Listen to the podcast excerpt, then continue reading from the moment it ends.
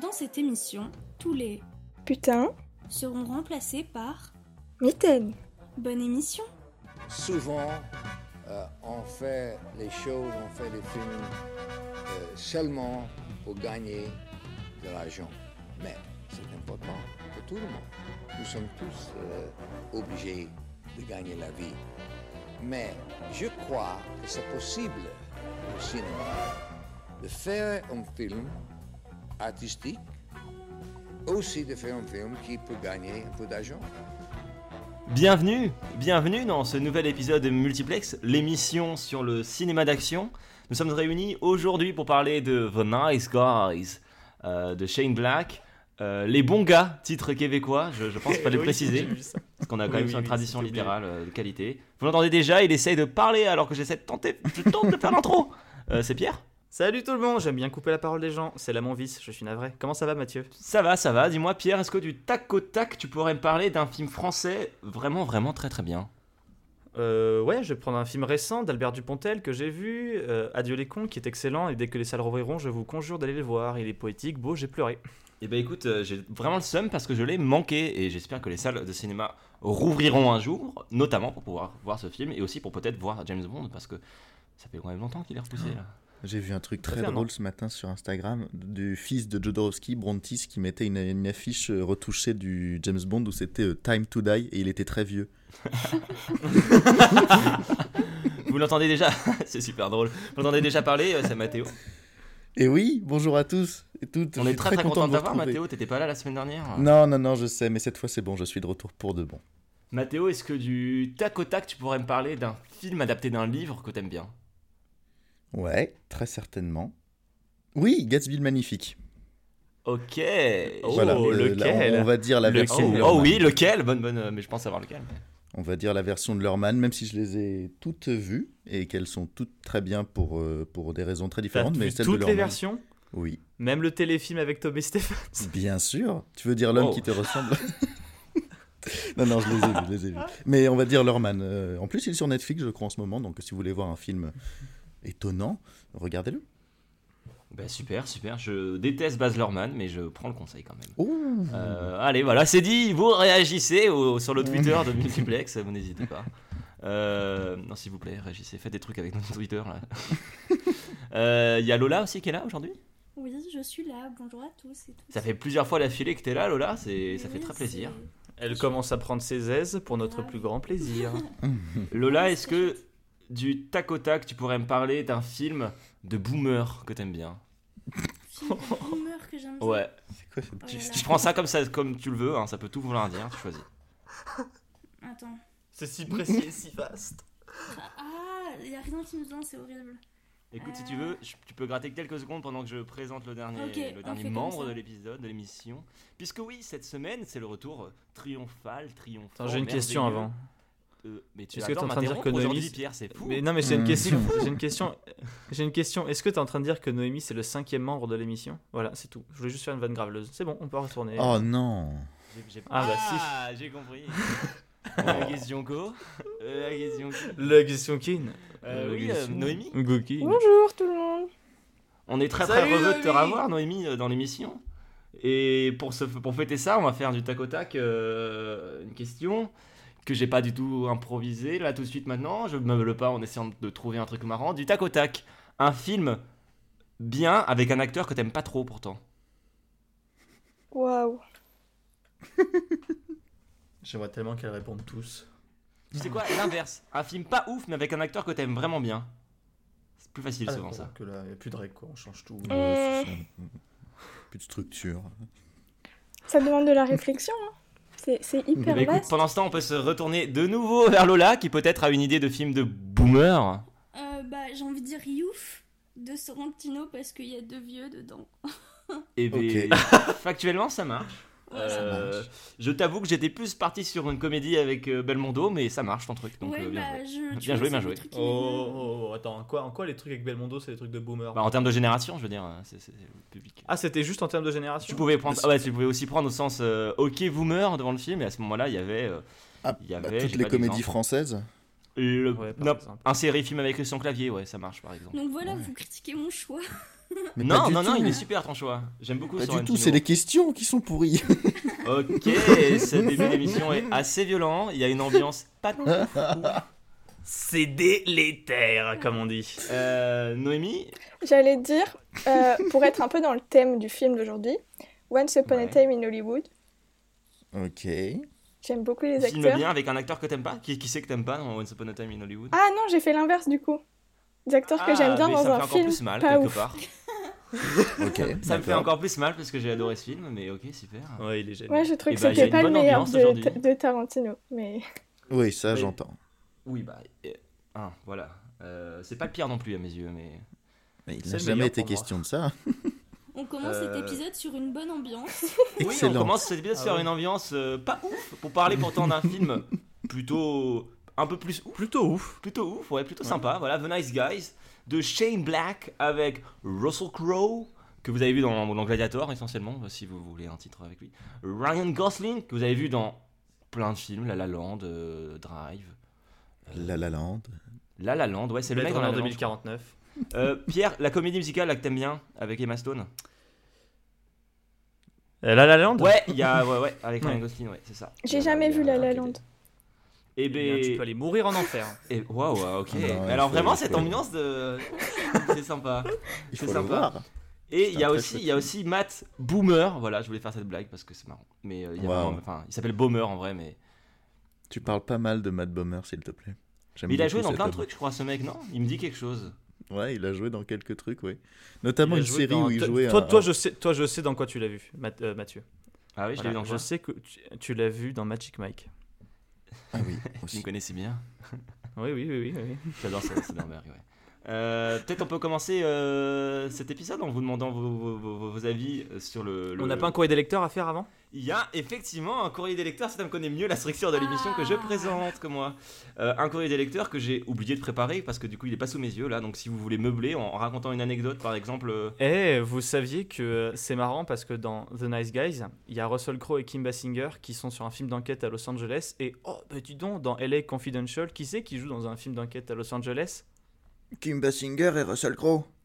Voilà, merci, je pensais vraiment que personne allait comprendre. Ah, waouh, c'est Bah si. C'est incroyable, non, mais- Confidential. Ouais, Merci d'avoir meublé. chouette. Je- je- J'ai le courrier sous les, sous les yeux. Alors cette semaine c'est quelqu'un qui nous écrit, plutôt qui nous réécrit. Euh, puisqu'il s'agit de Flo qui nous avait écrit pour nous dire qu'il fallait qu'on regarde Bumblebee. Rappelez-vous. Ah oui, Euh, tout à fait. Flo qui d'ailleurs est très très chaud pour venir parler de Bumblebee. hein, euh, c'est euh, merveilleux, je- très bien. Mais il est invité. Mais écoute, eh ben, il faut que. Attends, j'ai une question d'abord. Est-ce Oui. que tu reprends quelqu'un qui a déjà écrit avant, juste pour éviter que je redise qu'on l'invite puisqu'il est déjà invité? Non, mais ça, ça aurait pu jouer effectivement parce que c'est voilà. Non, non, mais ce qu'il- il- en fait, il a écouté l'épisode sur Mad Max et il a dit plein de trucs intéressants. Et comme je sais que voilà, on, là, on a, on a toute la team et qu'on avait tous bien aimé Mad Max, peut-être que c'était intéressant d'en parler euh, aujourd'hui, quoi. Effectivement. Et ouais, ouais, ouais, ouais, il faut pas croire. hein, parfois, je, je bosse un peu mes trucs. euh, ça m'arrive. Je vais le laisser, ça. Euh, Flo qui nous dit donc euh, Salut, potentiel courrier des auditeurs si tu le souhaites. Je suis en train d'écouter le multiplex sur Mad Max. Désolé, j'ai du retard. Euh, et je rebondis sur ce que vous dites sur Tom Hardy et sur sa pa- capacité à moduler sa voix pour ses rôles.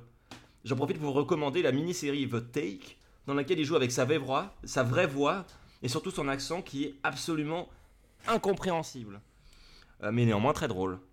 Euh, je sais plus si c'est Pierre ou Mathéo qui parlait de Venom en disant que Tom Hardy était plutôt impliqué et que ça sauvait le film.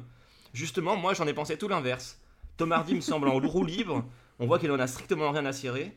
En fait, il a avoué plus tard avoir accepté le rôle uniquement pour faire plaisir à son fils et qu'il ne connaissait pas le personnage à la base.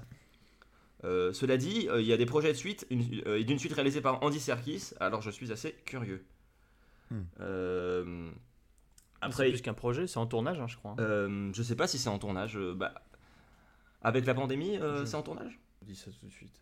Mais par Et, contre, euh, est-ce qu'on peut relever le fait que c'est super stylé que ton daron tourne dans un film pour te faire Juste- plaisir? Ouais, c'est ça, ouais. Franchement, ouais, c'est c'est c'est ce qui était arrivé euh, dans Harry Potter 2, dans Harry Potter 1 et 2, le personnage qui, donc le d'acteur pardon, qui joue Dumbledore, qui est ensuite décédé, qui a été remplacé, a accepté le rôle pour renouer les liens avec son petit-fils avec lequel il s'était embrouillé. Et dans un domaine bien bien différent, Raoul Julia, le seul bon point du film Street Fighter, très très mauvais film. Et, et vous remarquez, je dis le seul bon point alors qu'il y a Jean-Claude Van Damme hein, dans le film.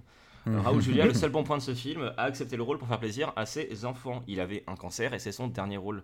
Il a fini donc dans un film de merde pour faire plaisir à ses gosses, c'est quand même un peu beau.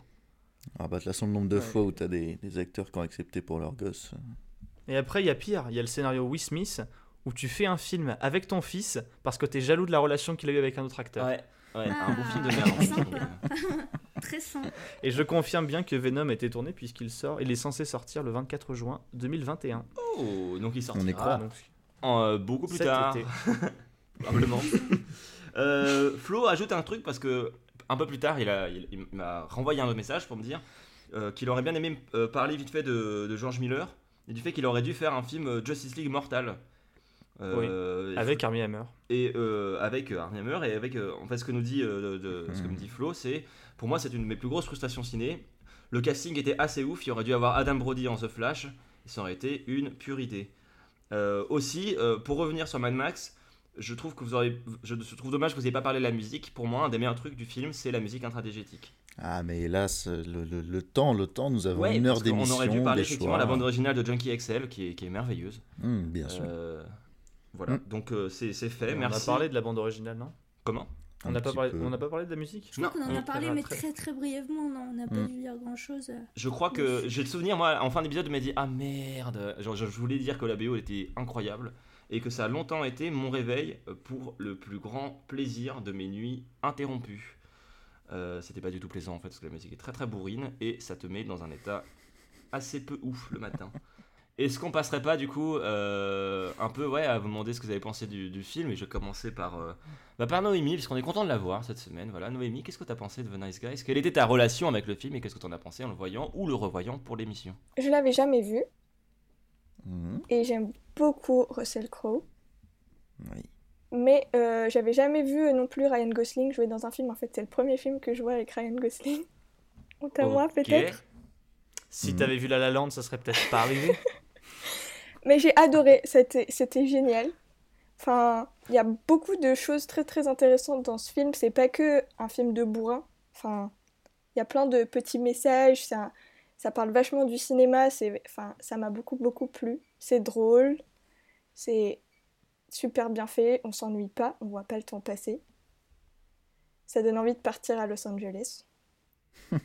C'est vrai. Ça donne envie de devenir acteur porno même. Ouais, J'ai cru que tu allais dire C'est pas c'est- qu'un c'est film faux, de hein, c'est boule. C'est un bon film d'hiver, quoi. Ah ouais, Ouais. non mais c'est... un- Exactement. C'est un super film d'hiver. Je suis complètement d'accord. Bah Pierre, euh, un puisque super. tu réagis, est-ce que tu veux peut-être nous dire ce que tu en as pensé toi? J'adore ce film. Euh, J'aime beaucoup ce film parce que déjà, alors j'ai un, un- un- quand la première fois que je l'ai vu, ce qui remonte à quelques années maintenant, je sais plus, il est sorti en 2017, je crois. 2016. je sais 2016. plus. Euh, je l'ai dû le voir un an après sa sortie et je m'étais dit, waouh, si un jour je devais jouer ou écrire ou faire des films, j'aimerais trop arriver à faire ça en fait. Je sais pas pourquoi. Ça va vraiment. euh, Je me suis dit ça en voyant le film. Je me suis dit, Mitaine. ça c'est un truc, je suis sûr Pierre, euh, c'est le genre de choses qu'il aimerait bien faire. Ouais, bah c'est exactement ça. Je sais pas pourquoi, tout me parle dedans. C'est super bien écrit, c'est super bien réalisé, c'est ultra subtil, c'est drôle. C'est enfin c'est vraiment bien fait du début jusqu'à la fin et c'est un vrai film de on sent que le mec qui réalise a écrit le scénario. Je sais pas comment expliquer, ça transpire Mm. trop euh, l'œuvre personnelle euh, pour, euh, pour que ça soit fait par quelqu'un d'autre, que ce soit une œuvre de commande. On sent que tout le processus narratif, que ça soit l'écriture ou la réalisation, a été géré par le même mec. Et ça fait plaisir parce qu'en plus de ça, il a visé juste, il a, il a écrit une belle histoire, une chouette histoire, une histoire marrante euh, auquel on s'attache vite aux personnes, dans laquelle on s'attache vite aux personnages, pardon, et, euh, et qui a un, des sous-propos politiques très bien gérés, qui viennent pas non plus en trop entacher l'histoire. Je trouve vraiment que c'est un super, euh, un super film qui a mérité sa sélection au Festival de Cannes. Mais de mémoire, vu la sélection qu'il y avait cette année, je ne suis pas surpris qu'il ne soit pas reparti avec des prix, parce qu'il y avait du très très lourd, je crois, cette année à, à Cannes. Mais enfin voilà, super film que je recommande absolument si vous aimez les films de détective ou les buddy movies, parce que c'est vraiment vraiment un super exemple de buddy Tu movie. dirais que c'est un Mitaine. film ou pas? Je dirais que c'est un mitaine de film. Waouh. Wow. Euh, Et ouais. Lola, qu'est-ce que toi t'en as pensé? Tu l'avais déjà vu ou pas? Alors moi je l'avais jamais vu. Euh, par contre, ça, ça faisait partie des films dont je voyais souvent l'affiche, dont les gens me parlaient souvent, etc. Et j'avoue que j'avais un peu un préjugé où je voyais le film. Enfin, je me disais, bon, ça va être euh, une petite comédie sympa qui joue un peu sur les clichés sans plus, etc.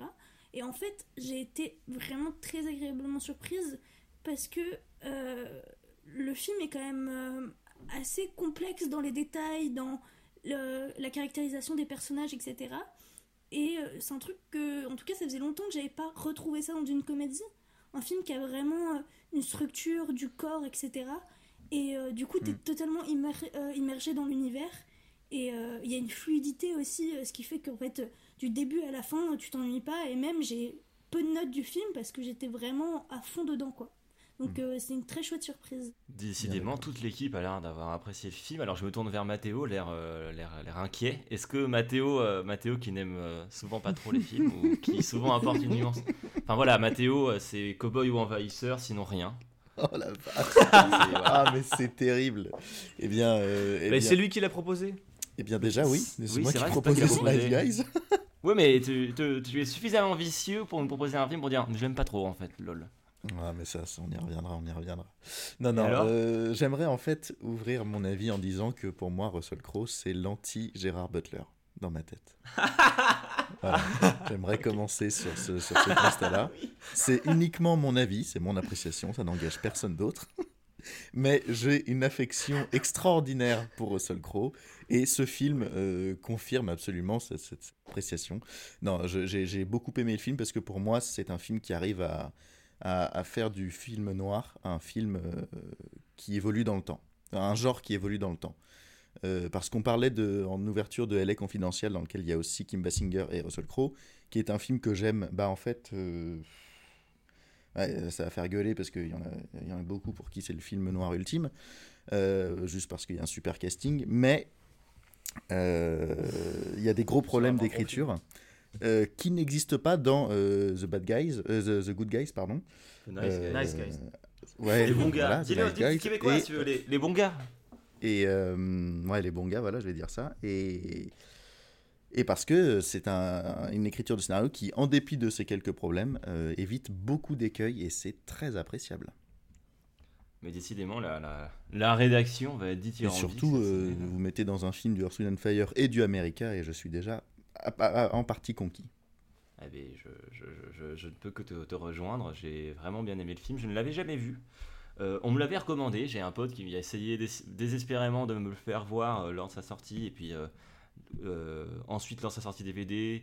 Puis ensuite, à un moment où j'étais chez lui. Et toi, tu veux pas qu'on regarde ça? Euh, Mais vous connaissez, je l'ai dit la semaine dernière et je le redirai sûrement sou- souvent. Moi, quand on me dit trop souvent de regarder un film, je n'ai plus envie de le voir. On Mhm. n'aime pas, on râle après quand on nous dit de voir un film trop souvent. Et ouais, Du coup, je, je ne l'avais pas vu, je ne l'avais pas vu, alors que pourtant, j'aime bien le travail du, du réalisateur Shane Black. Shane Black qui a notamment réalisé Kiss Kiss Bang Bang, que je vous recommande, qui est très très drôle aussi. Euh, J'aime bien Russell Crowe, j'aime vraiment bien Ryan Gosling. Et donc, euh, j'aurais dû voir ce film avant. Il a pourtant fallu qu'on qu'on en parle dans Multiplex pour que finalement je me décide à, le- à le regarder. Et, euh, et, et heureusement, puisque c'est vraiment sympa. C'est une très bonne comédie d'action euh, et c'est aussi un très bon film policier, je trouve. Ouais. L'enquête euh, va dans plein de sens, euh, c'est super, euh, c'est super cool. C'est euh, un bon renouveau du film noir, je suis d'accord euh, avec, vous- avec, toi, euh, avec toi, Matt, là-dessus. Et je suis Mhm. d'accord avec toi, Pierre, pour dire aussi que c'est un, c'est un film scénariste, en fait. Et Ouais. ça, c'est Ouais. sympa. Parce que il y a. Enfin, y a- on en reparlera après, mais il y a plein de trucs où c'est c'est très agréablement surprenant, ou alors. Enfin voilà, il y a, il y a plein, de, de situ- plein de situations euh, comiques ou euh, de quiproquos ou de choses comme ça, de ressorts scénaristiques qui euh, sont à la fois drôles, divertissantes, qui veulent dire quelque chose et qui font avancer l'intrigue. Et ça, pour que ça fasse tout ça en même temps, il fallait que ça soit un film de, scén- de scénariste, je pense. Puisque c'est Shane Black, on en parlera dans la troisième partie, mais Shane Black, voilà, c'est pas son coup d'essai en fait, The Nice Guys. Non. Vous connaissez peut-être pas en tant que ça, mais en fait, si vous le connaissez, vous le savez juste pas. Euh, non, mais c'est vrai, le mec a fait plein de trucs. Non, mais oui. Euh, Est-ce qu'on passerait pas au, au- au résumé juste euh, vite fait avant de rentrer dans, dans le vif du sujet et d'aller dans les détails? Pourquoi tu poses une question alors que tu sais très bien qu'on va pas se résumer? Mais parce que je, c'est une question rhétorique en fait. C'est un effet, c'est une transition vers le générique. Transition qui aurait pu bien se passer si tu n'avais pas encore une fois essayé de m'interrompre. T'inquiète pas, ce sera coupé. Non, non, non, non, laisse-le. Non, laisse, laisse, c'est très drôle. S'il vous plaît, ça parle de quoi ce film Alors le film c'est une comédie d'action, une grande histoire d'amour, une grande histoire avec des méchants, une grande histoire avec des flics. Tout ça, ça tire dans tous les coins, mais ça finit bien. Oh non, tu ne me racontes pas la fin du film, hein Oh, Si, tu nous la racontes. bon d'accord. T'as pas intérêt. Oh bah alors décidez-vous. Pierre, décidément, euh, c'est encore toi pour le résumé. Bah apparemment, ouais, Alors, je sais pas, c'est trop mal. Je tiens, je tiens à dire que quand- en regardant le film, j'ai noté un moment, parce que donc, je prends des notes en regardant les films à chaque fois. Euh, pauvre Pierre, parce que je, c'est un bordel, scénar- c'est un film de scénariste, comme je le disais il y a 0,5 secondes, et euh, c'est un bordel scénaristique qui tient, mais que voilà, il faut suivre. Et Mitaine. un résumé, euh, Pierre, bon courage. Alors, en effet, c'était un peu compliqué. Je crois que j'ai réussi à condenser tout ça. Vous m'en direz des nouvelles. Alors, The Nice Guys, voilà, les bangos. Euh, de quoi ça parle? Eh bien, nous sommes à Los Angeles, en 1977, où Holland March, joué par Ryan Gosling, est un détective privé veuf qui oscille entre la dépression et l'alcoolisme. Il est engagé par une tata pour retrouver donc la nièce, sa nièce qui s'appelle Misty Mountains, une star du porno assassinée. Euh, et pour la retrouver, il suit donc à la trace une certaine Amelia, euh, qui aurait été la dernière personne à avoir vu Misty. Au cours de son enquête, il va se trouver sur la route de Jackson Healy, qui est donc interprété par Russell Crowe, euh, un dur qui tabasse des gens pour de l'oseille, hein, clairement, et euh, qui a été engagé par la dite Amelia pour que Holland lui foute la paix. Après que Healy ait cassé le bras de marche, il se rend compte que Amelia a disparu et donc il va retourner voir Holland pour lui demander euh, de l'aide pour l'aider à la retrouver. Les deux partenaires vont donc se retrouver à chercher les traces d'Amelia à travers Los Angeles, entre, en zigzagant entre les soirées porno et les très nombreux bars. Euh, et donc un cadavre de Downey Jr. plus tard, euh, les Lascars comprennent que Amelia est la cible d'un complot d'une marque de voiture qui souhaiterait mettre en vente un modèle très polluant en trafiquant quelques autorisations et surtout en graissant quelques pattes.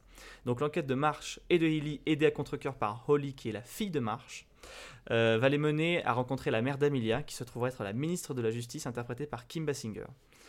Cette dernière veut les engager pour protéger sa fille, protéger sa fille, pardon. C'est assez ironique quand on apprend juste après que c'est elle qui a engagé les tueurs chargés de l'éliminer. Euh, car oui, chers amis, Bassinger euh, trempe dans l'affaire pas nette des voitures qui polluent. Pif pif paf paf bang bang, un tueur arrive à éliminer la pauvre Amelia qui avait réussi à faire une copie d'un film supposément pornographique dans lequel se trouvent en fait toutes les informations permettant d'incriminer toutes les personnes impliquées dans le complot, mais c'est sans compter Matt Boomer et son grain de beauté, le fameux tueur qui est venu à bout d'Amelia, la fille de la ministre de la Justice, mais pas trop quand même parce qu'il faut payer les factures de temps en temps, et un petit pot de vin, ça fait plaisir. Donc, qu'est-ce qui se passe après? Ça va, vous suivez ou pas? Parce que c'est vraiment compliqué. On arrive presque à la fin.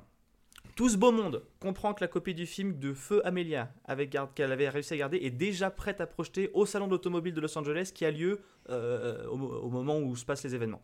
C'est alors que le lobby le plus musclé que j'ai jamais vu va entamer une joyeuse compétition de pétoire contre trois héros qui sont, je le rappelle, Jackson, Holland et Holly, interprétés par euh, Gosling et euh, Russell Crowe. Ah, quel calvaire ce résumé, je comprends rien à ce que je raconte. Ce que j'ai compris, c'est que grâce à énormément de chance, Holland réussit à, à récupérer le film, surtout grâce au fait que sa fille de 13 ans est la plus sensée que les deux papas qu'elle se coltine et que Healy tabasse tout ce qui lui passe sous la main, clairement. Un complot exposé plus tard, les deux loulous, je suis arrivé au bout de mes synonymes pour euh, qualifier les deux mecs, euh, se retrouvent dans un bar. Oui, encore, on picolait vraiment dans les années 70, je sais pas comment j'aurais fait pour tenir le rythme perso, pour faire un état des lieux de ce qu'ils ont vécu, qui n'a servi à rien, puisque tous les méchants sont encore en liberté, sauf Kim, mais c'est pas grave, puisque dans 5 ans, ils disent on conduira tous des voitures électriques venues par le, enfin, vendues par le Japon, ce qui est un mensonge. On les cherche encore, les voitures électriques. Voilà, c'est la fin. Non, monsieur, votre action sur le film. C'est vraiment un film métaphysique, expérimental, Ça va très très loin, peut-être trop loin pour certains. beau, touchant. euh, Enfin, c'est un film qu'il faut digérer quoi. C'est scandaleux Merci Pierre pour ce résumé. On peut peut-être euh, du coup, euh, bon voilà, euh, j'espère que nos amis auditeurs ont à peu près compris le- l'essentiel des tenants et aboutissants. euh, si ce n'est pas le cas, vous avez le droit d'aller au SAV et euh, vous me contactez via multiplex et je vous présenterai des excuses. Bah alors on a un courrier des auditeurs qui sert aussi à ça. hein. Vous pouvez nous humilier dans le courrier des auditeurs, n'hésitez pas. C'est- aussi pour ça qu'on a créé ça, euh, plus ou moins. Bref, The Nice Guys donc. euh, sorti en 2016 de Shane Black. J'aimerais bien commencer pour une fois, euh, je sais que c'est pas très poli, mais juste en présentant Shane Black à nos auditeurs. Shane Black, qui sait que, que c'est que c'est-il Euh, C'est d'abord un scénariste, en fait, c'est pour ça que j'ai pas arrêté de répéter que c'est un film de scénariste, parce que c'est un scénariste à l'origine. Scénar- Scénariste à Hollywood que vous, euh, dont vous avez vu des films sans le savoir. hein. C'est lui qui a écrit L'Arme Fatale, par exemple, ou L'Arme Fatale 2, où il a coécrit Last Action Hero, super film avec, euh, Hmm, ouais. avec euh, Schwarzy et réalisé par John McTiernan, dont je ne tairai pas mon amour dans cette émission. Il faudra qu'on fasse, mais oui, mais il faudra qu'on fasse tous les John McTiernan. Oui. Euh, il a aussi écrit, enfin voilà, il a écrit euh, merde, le Tony Scott là, Dernier Samaritain. Enfin voilà, pas mal de, de- pas mal de films. Puis en 2005, Shane Black se met à la réalisation, il fait Kiss Kiss Bang Bang, donc qui est vraiment drôle. Il fait plus tard, beaucoup plus tard, Iron Man 3 que vous avez probablement vu parce que c'est quand même connu.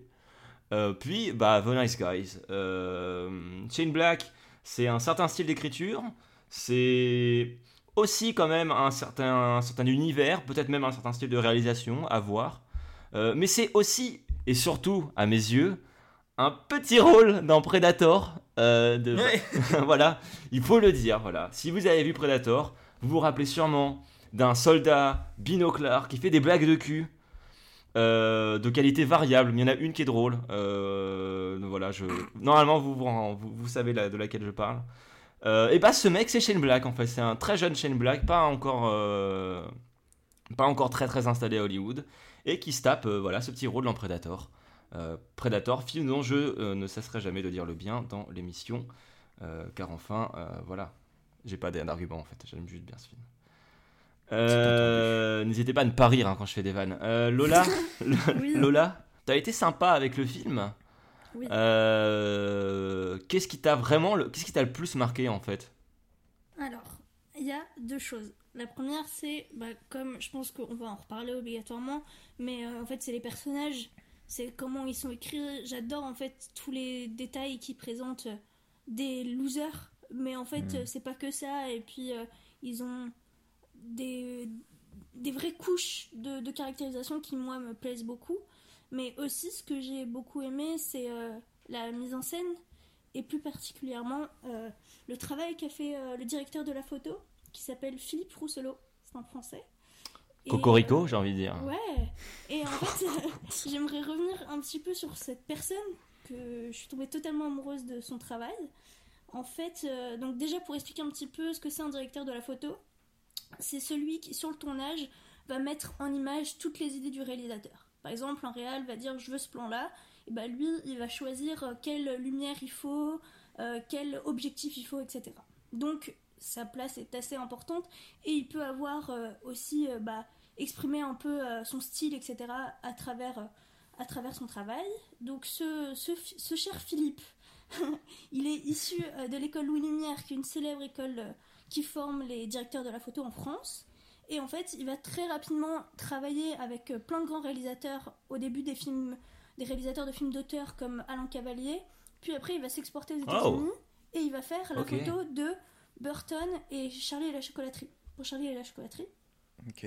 il va recevoir. Pas mal, hein, le CV, euh, franchement, là, oui, ça oui. Il va, il, va en fait, il va faire la photo de Burton avant même. hein. Euh, Il, commence avec la, il commence avec la planète des singes, après il fait Big Fish, et ensuite il fait Charlie et la Oui, chocolaterie. Après, on n'est pas obligé de parler de la planète des singes de Burton, qui est vraiment pas. Mais euh, il va recevoir aussi l'Oscar de la meilleure photo en 92 pour euh, Et au milieu coule une rivière de Robert Redford, plus trois Césars pour Diva de Jean-Jacques Benex, de Thérèse de Cavalier et de la Reine Margot de Patrice Chéreau. Donc déjà, Je découvre ça- ce mec, c'est fou. ça Le pose mec, un il a fait le plein de trucs que j'adore. Ouais, ouais, non, mais ça pose un peu le CV du gars. Et en fait, à travers ses films, euh, son travail, c'est de vouloir développer une esthétique de l'image, de la photo, euh, en utilisant une lumière euh, à effet. Entre autres, c'est pas du tout que ça son travail, mais c'est un peu euh, ce qu'il a défendu euh, par ses films. Et donc, dans Lumière à effet, moi je pense directement dans The Nice Guys, la scène où euh, le personnage de Ryan Gosling découvre le producteur de euh, porno qui est mort. Et en Ouais. fait, il le découvre, il est totalement plongé dans la, dans la nuit. Et en fait, il s'allume une clope et la lumière du briquet l'éclaire. Typiquement, c'est une lumière. Et c'est qui ce mec? C'est qui le mec mort? Moi, je crois que tu sais qui c'est, non? Mec, ce mec mort, ça me tue de rire. C'est Robert Downey Jr. le cadavre, ça me tue de rire. Je crois que Ça me tue de rire. info. Ah non mais ça me fait trop rire cette info. Mais attends, mais ils ont démarché Robert Downey Jr. Ils ont fait, tu veux faire un cadavre? Il a fait, ouais carrément. J'avais même pas remarqué que c'était lui, tu vois. À l'époque, c'était l'acteur le plus cher d'Hollywood. Ouais, mais ils étaient potes avec Shane Black en vrai. euh, oui, non, ils, ils Kiss, étaient potes. Kiss Kiss Bang Bang, euh, la tête d'affiche chez Robert Downey Jr. et c'est sorti à une époque où Robert Downey Jr. était un peu vu comme un, un mec à pas embauché par les producteurs parce que bah grata. Parce qu'il avait des gros problèmes. Ouais, non, il était persona non grata, voilà, chercher l'expression l'expression classe. euh, parce que bah, il avait des gros problèmes d'alcool et de drogue. Et euh, Shane Black avait insisté pour avoir Robert Downey Jr. Je pense qu'ils sont potes en fait dans la vraie vie. Euh, mais il Oh, n'empêche que quand même, même quand t'es, enfin, quand ton pote euh, c'est l'homme le plus cher d'Hollywood et qui fait ouais ouais je veux bien faire un cadavre, c'est sympa. Avec un. Non. Non, non, non, non, c'est trop drôle. Non, mais c'est vraiment trop drôle cette anecdote. C'est-à-dire que vraiment, la première fois que j'ai vu le film, j'ai fait. Ce nez me dit quelque chose caché derrière tout ce bouc dégueulasse. Et en fait, c'était Robert Downey Jr. Mais continue Lola sur euh, ce fabuleux Philippe Euh, Rossolo. Et oui, donc, ce cher Philippe, je, je l'appelle Philippe parce que voilà. Il faut l'appeler Filou même peut-être. Filou, bah oui, Filou, on le connaît tous. Filou Rourou. Euh, en fait, donc il a commencé sa carrière euh, dans les années 70 et il faut savoir qu'à ce moment-là, c'est vraiment le développement des premières caméras qui sont portatives et silencieuses. Donc des caméras permettant surtout à la télé de faire des reportages, etc. Donc il a commencé avec les documentaires, mais ces caméras-là, en fait, ont permis, euh, ont cassé tous les codes de la façon dont on faisait le cinéma avant. En fait, euh, dans ce qu'il dit, c'est que ce que lui apprenait l'école lui a pas du tout servi parce que c'était trop classique, etc. Et il fait partie de cette génération de directeurs de la photo ont euh, changé la manière d'éclairer, de, de filmer, etc. Donc il a vraiment été à l'initiative de, de plein de changements qui aujourd'hui sont euh, la base dans la manière de faire un film. Donc déjà, rien que ça, je trouve ça fou. Et euh, en fait, il va très vite arrêter les documentaires parce qu'il aime les acteurs et il veut faire de la fiction. Et déjà, je trouve que bah, en fait, ça matche totalement avec ce film qui, met, qui laisse totalement Mm. la place aux personnages. Et euh, au-delà de aimer les acteurs, il aime aussi les visages parce que pour lui, c'est mettre euh, en avant la complexité et le mystère euh, des personnages. Et c'est vrai que on retrouve pas que des gros plans, mais des plans qui mettent vraiment en valeur les personnages et ils sont quand même assez souvent l'élément central du plan. J'aimerais juste faire aussi un petit point sur quelque chose qui, que- qui me fascine, c'est qu'il a inventé un procédé pour en fait permettre d'éclairer euh, les personnages de façon naturelle, parce que lui c'est ça qu'il aime, c'est il veut pas faire du faux, il veut que avant tout ce qu'il filme ait l'air naturel. Et en fait ça, ça se voit dans le film parce qu'il n'y a pas trop de, de lumière douce, de, lumière dure, et on ne sent pas trop les sources lumineuses comme on peut sentir vraiment des fois les spots sur des films. Là c'est pas le cas. Et en fait, il a inventé un procédé de la lanterne chinoise, c'est-à-dire qu'en fait, il mettait des lanternes, comme on peut imaginer, au-dessus des personnages, ce qui fait que ça les éclaire que eux, et du coup, le décor, euh, il peut en faire la lumière qu'il veut. La lumière euh, du spot ne va pas éclairer tout le reste du décor.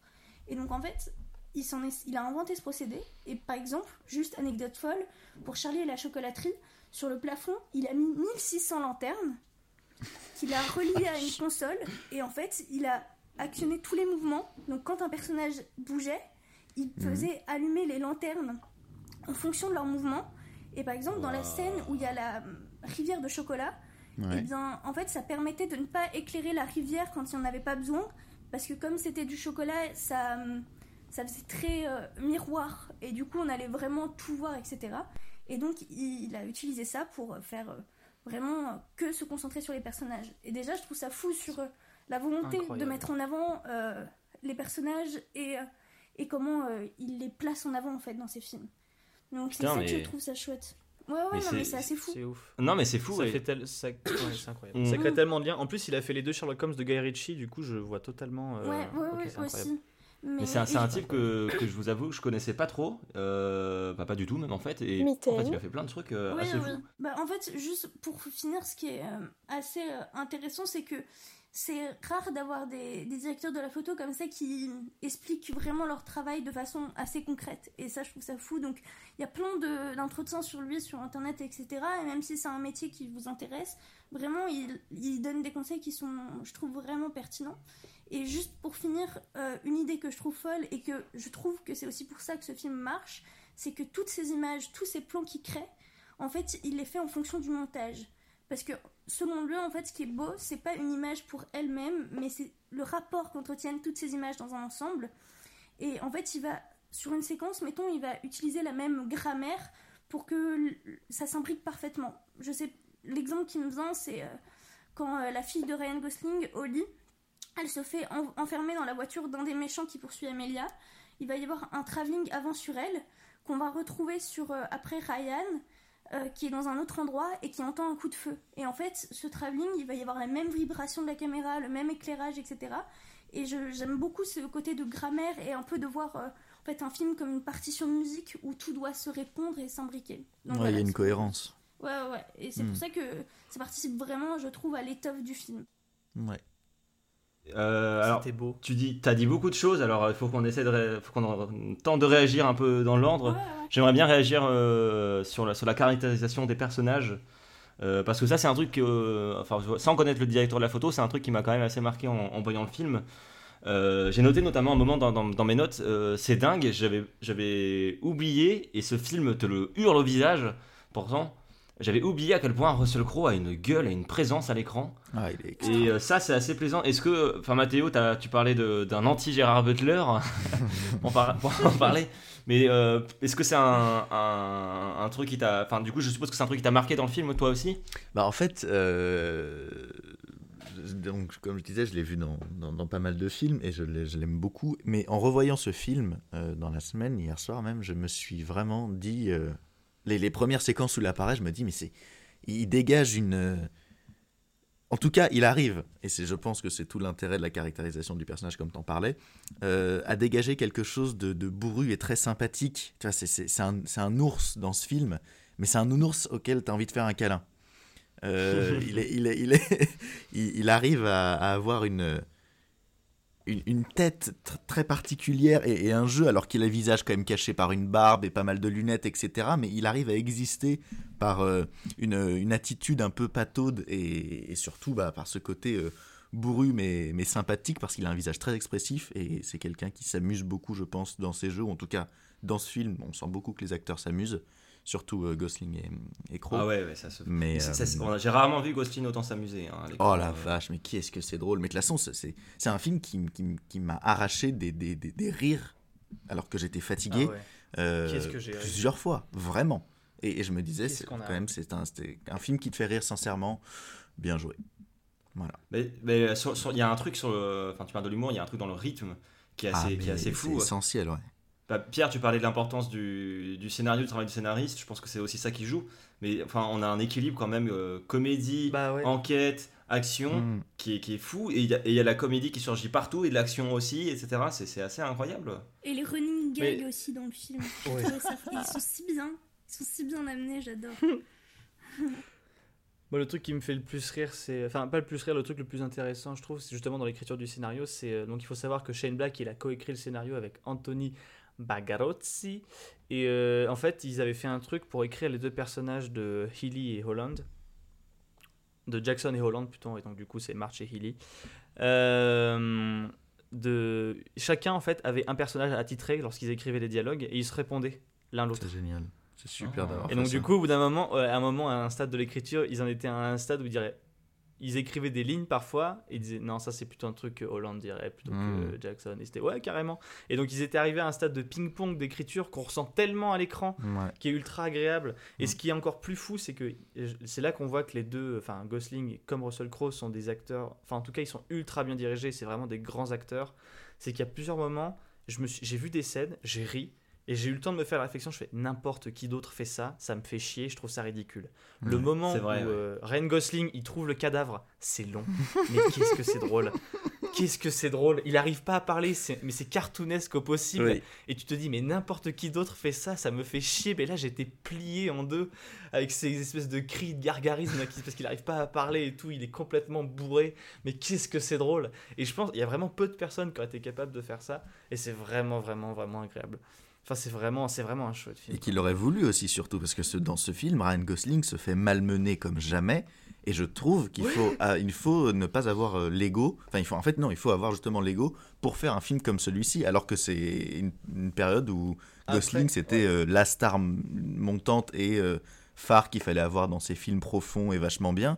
Et là-dedans, il, il pète totalement l'image en, en- en restant dans une, Mais c'est parce qu'il en avait marre. dans une composition, dans une, dans une composition De très sérieuse. playboy. Et, et du coup, c'est- c'est c'est génial parce qu'il le fait euh, sincèrement. Il fait pas, même, même si tu, tu dis qu'effectivement il fait ça pour, euh, pour casser son image, bah, il le fait quand même bien. Il le fait extrêmement bien. Il se casse la gueule, notamment dans le film, un nombre quand même assez Oh là là. fois. Ouais, Et j'ai pas pu m'empêcher de me dire, mais temps. le nombre de cascadeurs qui se sont pris des bagnoles ou des gens qui se sont juste cassés la gueule assez violemment dans le film, notamment pour les doublures de Ryan Gosling, Mm. euh, doit être assez, assez fou. euh, ou pas d'ailleurs, parce que souvent c'est les mêmes cascadeurs qui se prennent juste plusieurs fois la même bagnole. Enfin, c'est- assez fou le métier de cascadeur. Euh, mais il y a, y a un, un- un recul ouais, de, de Ryan Gosling dans le film notamment, qui, enfin de Ryan Gosling notamment, dans, le- qui, qui est assez, assez appréciable hein, quand même. Mm. Mais vous les avez pas trouvés touchants malgré tout ces personnages? Parce que moi, je, Ah, si, au-delà si, d'être complètement. drôle, je trouve que vraiment, Ouais. il y a des fois où ils sont vraiment Et on s'attache de fou, quoi. Ouais, ouais, ouais. C'est ça qui est fort aussi. Non, ils sont vraiment super bien écrits. Mais il y a qu'à voir. Mais enfin, c'est un truc con. Mais euh, le truc au début, la première fois qu'on a Ryan Gosling, il se réveille tout habillé dans une baignoire. Déjà, ça c'est drôle. Mm. Mais il, il a ce truc écrit sur la main là. euh, You will never be Oui. happy. Mm. Tu seras jamais heureux. Et euh, le, ça, c'est un truc dans la plupart des films que je trouverais vraiment euh, ringard et nul. De, et à la fin, le fait quand euh, il se réveille, enfin, il s'est encore pris une, énième gamelle et que le never est effacé et il sort un petit. Oh c'est c'est je sais pas c'est prendre un truc scénaristique vraiment nul et le rendre ultra touchant avec un acteur et enfin genre deux trois détails qui sont super bien gérés et ils arrivent à transformer un cliché en quelque chose de super agréable et drôle et je trouve ça vraiment enfin vraiment bien c'est un tour de un tour de force Bah, ils arrivent à utiliser la- la- l'absurde avec... Ils utilisent l'absurde pour rire, mais aussi l'absurde pour donner de l'honnêteté dans ce film, ce qui est du coup un équilibre assez curieux, mais quand il est bien fait, et c'est le cas dans ce film, c'est vraiment chouette. Et J'ai j'ai envie de, de rebondir sur ce que, ce que tu dis, mais avant ça, je, je, je voudrais aussi apporter un peu de nuance, parce que là, on est, on est assez dithyrambique. euh, Et No- Noémie, euh, je sais, est-ce que tu sais si. Parce que Noémie, il faut le savoir, hein, c'est un peu la, la spécialiste de, des critiques ciné euh, et de la contextualisation euh, sur l'accueil du film. Est-ce que tu sais comment le film a été accueilli ou pas? Il a été, il a été très bien reçu, globalement. Ok. Parce qu'il y a le site de, de Allociné qui a, réper- qui a répertorié 21 titres de presse et qui a fait une moyenne, ça, pour une note totale, pardon, de 3,7 sur 5. Ce qui est plutôt une très bonne note. Pour une autre presse, ouais, c'est pas mal Ouais. hein, de- comme moyenne. Et euh, par contre, ceux qui n'ont pas aimé, ils y sont allés de cœur joie, comme Libération, qui a été jusqu'à dire J'étais sûr que Libé allait pas aimer. qui a dit que The Nice Guys n'a pas d'autre intérêt que de plonger le spectateur dans un ronron propice au sommeil dans un vol long courrier. Ça m'a fait assez rire. Ils se sont fait Ouais, plaisir. ça. Hein, pour faire des belles formules pour taper le film, ça. Et ils critiquent la, la, la- Alors, à force de trop jouer la carte de la coolitude, avec euh, le décor vintage du LA 70s et son tandem viril et décontracté, Ryan Gosling et Russell Crowe, The Nice Guy peinent à communiquer un quelconque emballement.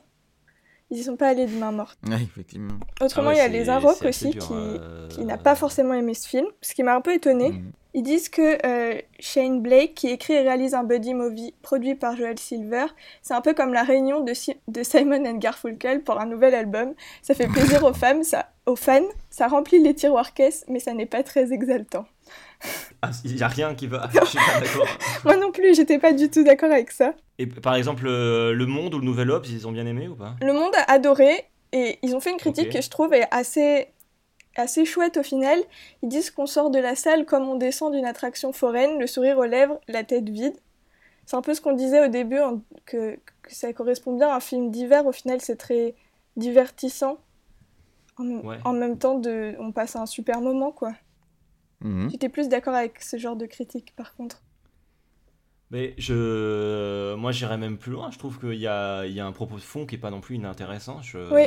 Enfin, c'est, c'est Libé du coup qui dit que c'est euh, assez vide, mais enfin, les Bah, gars, non. ça j'ai pas été d'accord Euh, non plus. Moi, Déjà, j'ai noté un, noté un truc pour faire voilà mon, mon instant. Vous avez vu, on dirait que j'analyse des films. Euh, le tout premier plan du, du- de The Nice Guys, c'est un plan sur le, le panneau Hollywood à Los Angeles, mais vu de l'autre côté.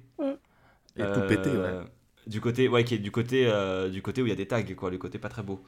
Et je trouve que c'est un plan assez annonciateur de, bah, notamment de, de l'humour du film Mhm. et d'une sorte de propos de fond qui va être euh, enfin tout le film c'est sur un envers du décor donc ça va être l'envers du décor de, euh, de la production automobile l'envers du décor des enquêtes policières c'est-à-dire euh, ah bah toutes les toutes les gamelles et tous les trucs qui marchent pas Mhm.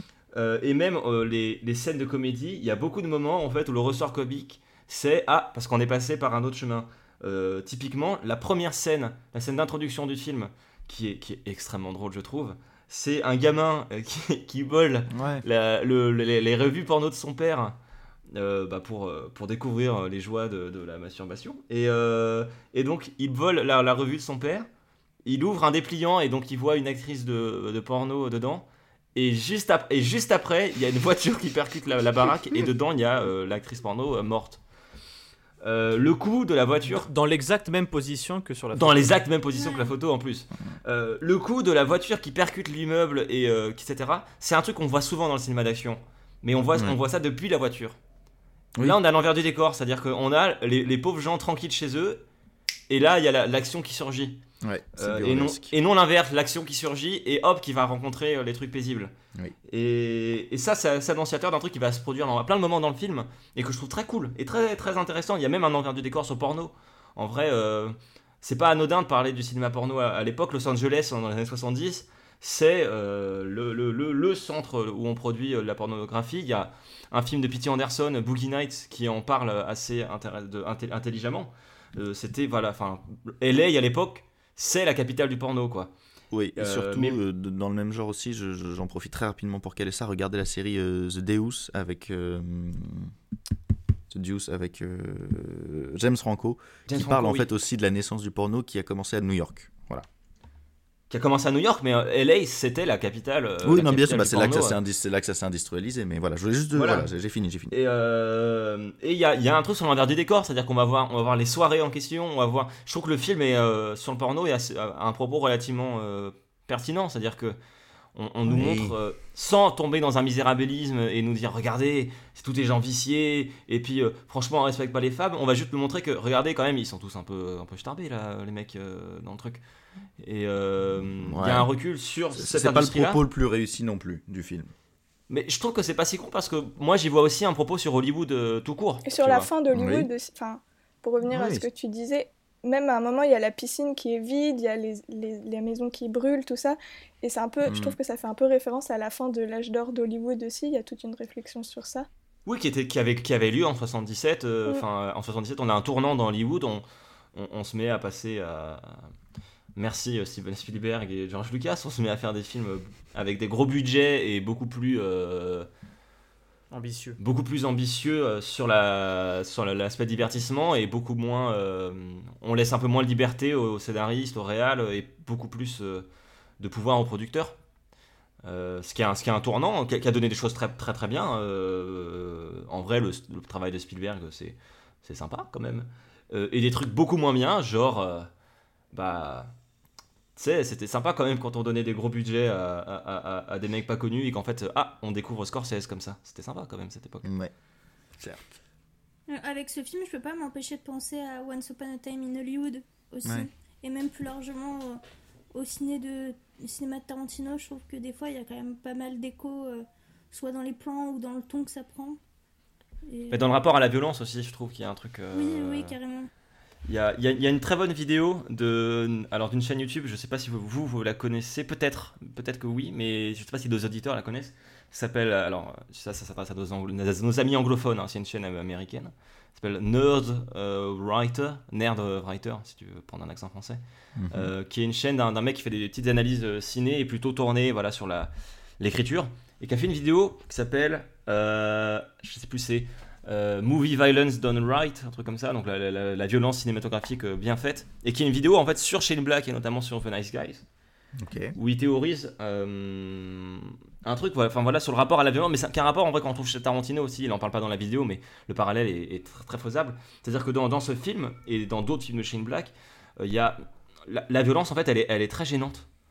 C'est- C'est-à-dire que c'est rarement classe, c'est pas non plus euh, violent et triste comme, dans, comme ça peut être quand, dans un drame social ou quoi, c'est juste très chelou. C'est-à-dire que quand Russell Crowe pète la gueule à quelqu'un, c'est un peu bizarre et un peu drôle.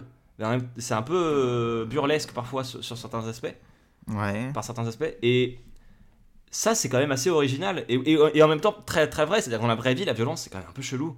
Oui, et puis Et- même les personnages, ils sont quand même assez touchés par cette violence. Quand Oui, c'est surtout euh, ça. il y a le producteur, bah, justement, qui meurt, euh, ils sont quand même assez paniqués de Oui. voir quelqu'un en cadavre et tout. Et je trouve ça aussi bien de que la violence, c'est c'est pas rien non plus. Et je trouve que le film euh, le dit aussi. Et Ouais, en même temps, il y, a, je il y a le divertissement Je l'avais un petit peu plus pris, c'est- pris effectivement comme ça parce que tu, tu, tu vois, tu, tu vois la violence euh, comme un truc euh, absurde, un peu maladroit. Parce que no- notamment, tu as, des séquences où parfois tu as des balles perdues qui se perdent sur des voisins Oui. ou genre C'est si drôle, ça. On, on- on voit davantage Oh là là. la, la violence. Pas tant. euh, oui, alors effectivement, c'est drôle parce que c'est nous, ça nous fait marrer parce qu'il y, a- il y a le truc absurde Ah, qui est construit de cette manière-là dans, dans l'action. Mais euh, au-delà de ça, je trouve que c'est un peu plus. Bah, ça, ça- ça- ça ressemble pas à la- l'action effectivement qu'on voit en temps normal dans des, dans des films de ce genre. Parce que ça ressemble à de la violence avec euh, beaucoup de débordements et d'accidents. C'est- très bancal. Je vais pas dire réaliste parce que j'en sais rien, je sais pas à quoi ça ressemble, moi, une fusillade. Mais ça donne une impression d'amateurisme qui rend la violence, je sais pas, Ouais. plus. Et puis c'est mis en Ah, valeur par le inédite. fait que que ce- il y a que les enfants qui ont un regard moral au final sur la mort. Quand l'actrice Ouais, elle meurt au fait. début, il va la couvrir ou quand la jeune est Oui, la jeune au lit, elle va dire au comment qu'il faut pas tuer au final les gens et qu'il faut appeler les secours et que c'est vraiment Mm. mis en valeur. Il y a vraiment aussi toute cette question là aussi rapport à la morale quoi. Quand on devient Ouais. adulte, on devient un peu plus un peu plus, violent sans doute. surtout à Los Angeles, Ouais. tel que c'est montré dans le film.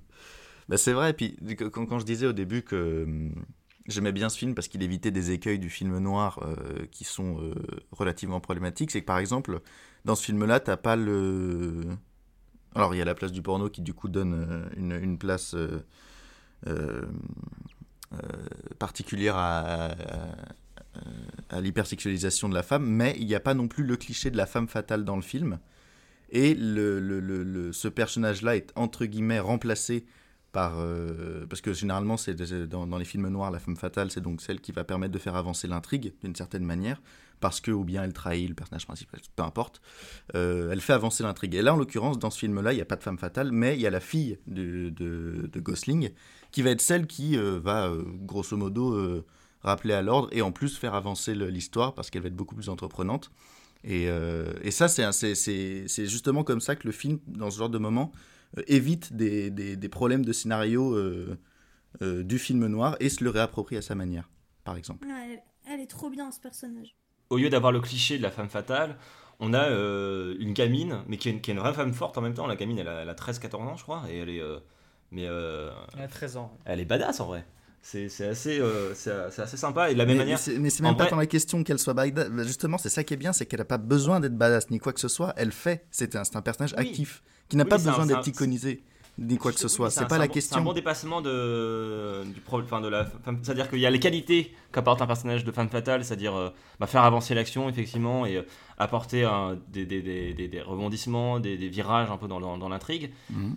Euh, mais il n'y a pas les défauts qui seraient la sexualisation, qui serait parfois Voilà. le, le personnage Ouais. de femme fatale. On Ça, essaie de trop nous, en- nous faire croire qu'on on a voulu montrer une femme forte, et c'est juste lourd et insupportable. Et là, euh, là c'est euh, beaucoup plus subtil et beaucoup plus original aussi. Ouais. Euh, je, te, je te rejoins assez là-dessus, et même tu vois sur la violence, ça, ça rejoint ton propos. Le film noir iconise quelque part la violence, ce qui, quand, on y, quand on prend un peu de recul, peut être problématique. Et là, en ayant cette violence hyper, hyper maladroite, c'est divertissant, etc. Donc il y a toutes les qualités qu'on aurait dans un film noir de l'iconisation de la violence, sans le défaut. C'est-à-dire que... euh, Ah, ça peut être un nouveau défaut, parce que au lieu de l'iconiser, ça la, ça la dédramatise. Donc bon, ça peut être un autre problème, c'est un autre débat, là n'est pas la question, mais au moins, il n'y a pas l'iconisation de la violence, et c'est déjà pas mal pour un film noir. Mais ouais, mais ça, ça, ça, je trouve que c'est c'est quand même assez intéressant. En vrai, les, les, je sais pas si t'as déjà vu des gens se battre dans la vraie vie. Euh, il m'est arrivé, hélas, de manger tranquillement mon kebab et de voir des gens commencer à s'embrouiller. Euh, true story, que je raconterai euh, hors antenne si vous voulez.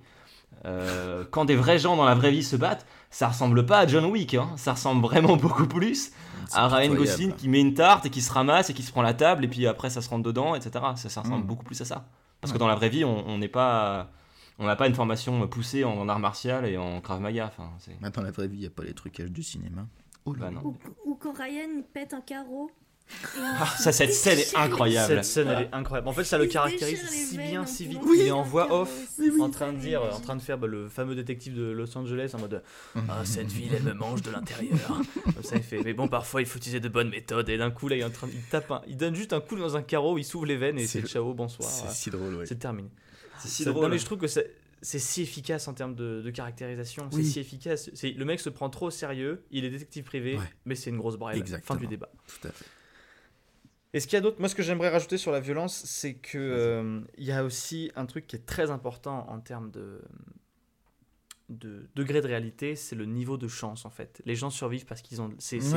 Oui. vraiment être là au bon, au mauvais endroit. Combien de fois on voit des impacts de balles qui arrivent juste à côté? Mm. Combien de fois il y a. euh, Mais c'est- pour tous les personnages, même ceux qui sont entraînés comme Matt Boomer, à un moment il y a une balle qui le frôle. Enfin, il s'en rend même pas compte, mais on voit juste sur le pare-brise un impact de balle et on comprend qu'il. Enfin, on l'a manqué Et puis de le coup rien. de la Et je piscine trouve que aussi, ça quand Oh aussi. là, ouais. Et il y a, il y a tout ça, et je trouve que ça rationalise beaucoup le truc de, de dire, euh, même les mecs ultra entraînés, Mm. euh, quand t'es dans une fusillade, c'est t'as de la chance, t'as pas de chance. Ouais, quoi. la C'est vraiment euh, la balle perdue et tout. Et je trouve que ça, ça, il y avait ce truc de du coup, même si au fond de nous on sait qu'ils vont tous les deux s'en sortir, euh, le le fait qu'il y ait des espèces de petits indices comme ça dans le film sur, euh, vous avez vu, tous les personnages sont plus ou moins en danger. Mm. euh, c'est- je sais pas, je trouve que ça, ça apporte un, un truc en plus, de la même manière que euh, quand ça soit des espèces de blagues qui font avancer l'enquête ou qui sauvent des personnages, ça fait pas forcer non plus. Non, ouais. Genre, euh, Non, il parce y a que les c'est pas nanas trop qui lourd. sont- C'est assez subtil en fait.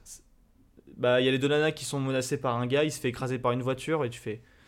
Ouais. Bah oui. Et genre, ça passe. Oui. Ça, je sais pas pourquoi. Il y a- je sais pas, ils ont réussi à créer un- une atmosphère où ça passe. Ça assume le, facteur hasard.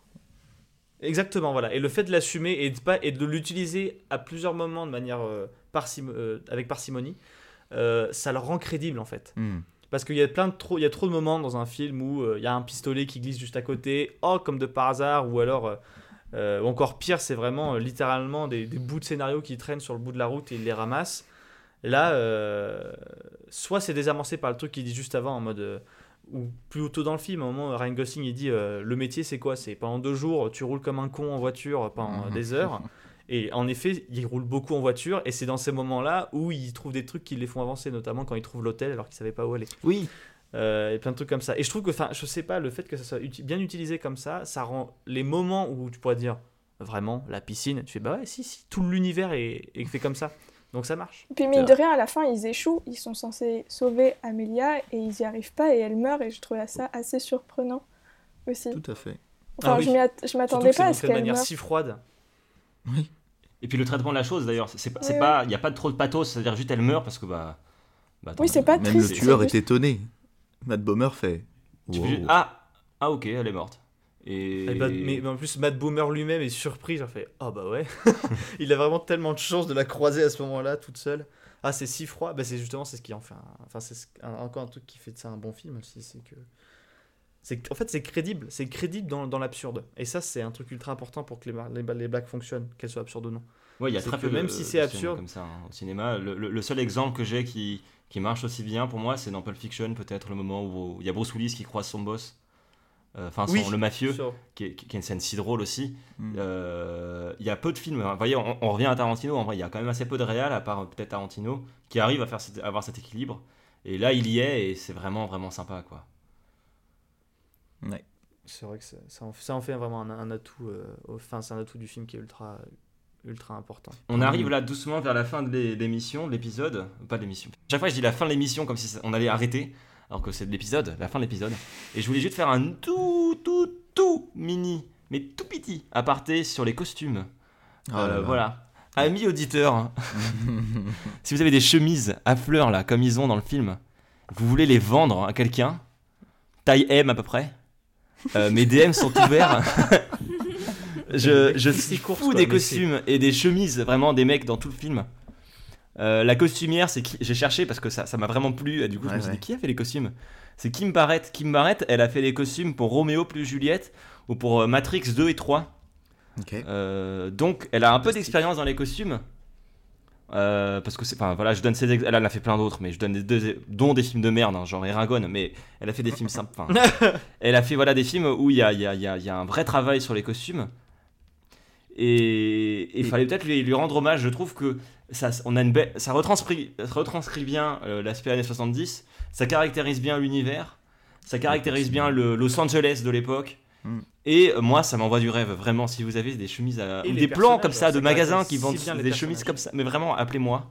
Je suis preneur. Surtout, euh, retenez, tr- c'est très important pour les personnes qui portent des costumes au quotidien. Et si un jour vous avez le bras dans le plâtre, et voilà, ça peut arriver, et que vous tenez à continuer de porter des costumes, faites exactement comme Ryan Gosling le fait, c'est-à-dire vous avez le droit d'ouvrir une veste si vous le faites bien sur la couture qu'il y a. Parce que la première fois que j'ai vu le film, je me suis dit, le Mitaine, con, la merde, j'ai dit, mitaine. le, le- le con, Ah, il essaie d'avoir à son propre jeu Je dis le con, il a déchiré sa veste. Non, non, pas du tout. euh, Avec l'expérience et le recul, il a simplement ouvert sur la couture. C'est possible, c'est le- faites-le et demandez à n'importe qui des, des tailleurs euh, qui font ça pour que dalle. Euh, vous pouvez continuer de porter des costumes avec un bras dans le plâtre en ouvrant simplement votre veste. C'est faisable. J'adore cette, anecdote de fin qui n'a aucun rapport avec le fond du film, mais qui n'est pas inintéressante. Voilà. S'il y a des auditeurs qui sont euh, couturiers, je sais qu'on a déjà eu une ré- réaction d'une euh, Oui, spécialiste en patrimoine. Donc là, si on a un couturier qui réagit et qui veut apporter une nuance à ce que nous dit euh, notre ami Mathéo, qu'il n'hésite pas. hein. Nos DM sont ouverts. Euh, C'est la fin de cette, cet épisode, je pense. Euh, À moins que vous ayez un, un dernier truc euh, essentiel à dire. Ryan Gosling est beau avec une moustache. Voilà. C'est vrai. C'est vrai qu'il est, il est la moustache de Frank Zappa, voilà. Je... Il est insupportablement beau gosse, ce mec. C'est chiant, c'est chiant. c'est chiant, oui, je suis d'accord. Mais comment, mais comment, mais comment vous voulez qu'on se construise, nous, les jeunes hommes de nos jours? Vous avez vu, vous avez vu les, les machins qu'on nous met en face et nous après on dit, et vous devez tendre à ça. Mais c'est pas possible, Ouais, mon gars. J'arrive même pas à me faire pousser une barbe correcte. Comment tu veux que j'ai sa moustache à lui? Et surtout, si j'arrive à me la faire pousser, comment tu voudrais que je la maille bien? Ah, ça Bah, vraiment ça pas. Pierre. Oh, j'avais une anecdote Bah de non. fin. Ah, oui. Et, et ben on finira sur. Ah oui, oui, oui, en plus, je sais exactement quelle anecdote c'est parce que tu me l'as pitché avant. Ben on finira l'épisode sur ça, c'est-à-dire que on vous dit au revoir tout de suite. Au revoir, à la semaine prochaine. Allez nous suivre sur les réseaux. Devinez le prochain film en écoutant la musique de fin. Et on vous laisse avec l'anecdote de Noémie qui est assez, assez merveilleuse, je trouve. Salut tout le monde. Au revoir. Au revoir. Fin du film, fin d'épisode. Ils boivent un petit verre et ils trinquent en disant aux oiseaux. Et au final, c'est une petite référence aux deux acteurs, parce que Crow en anglais c'est la corneille et Gosling c'est l'oie. Donc voilà, petite, euh, petite anecdote pour les ornithologues en herbe.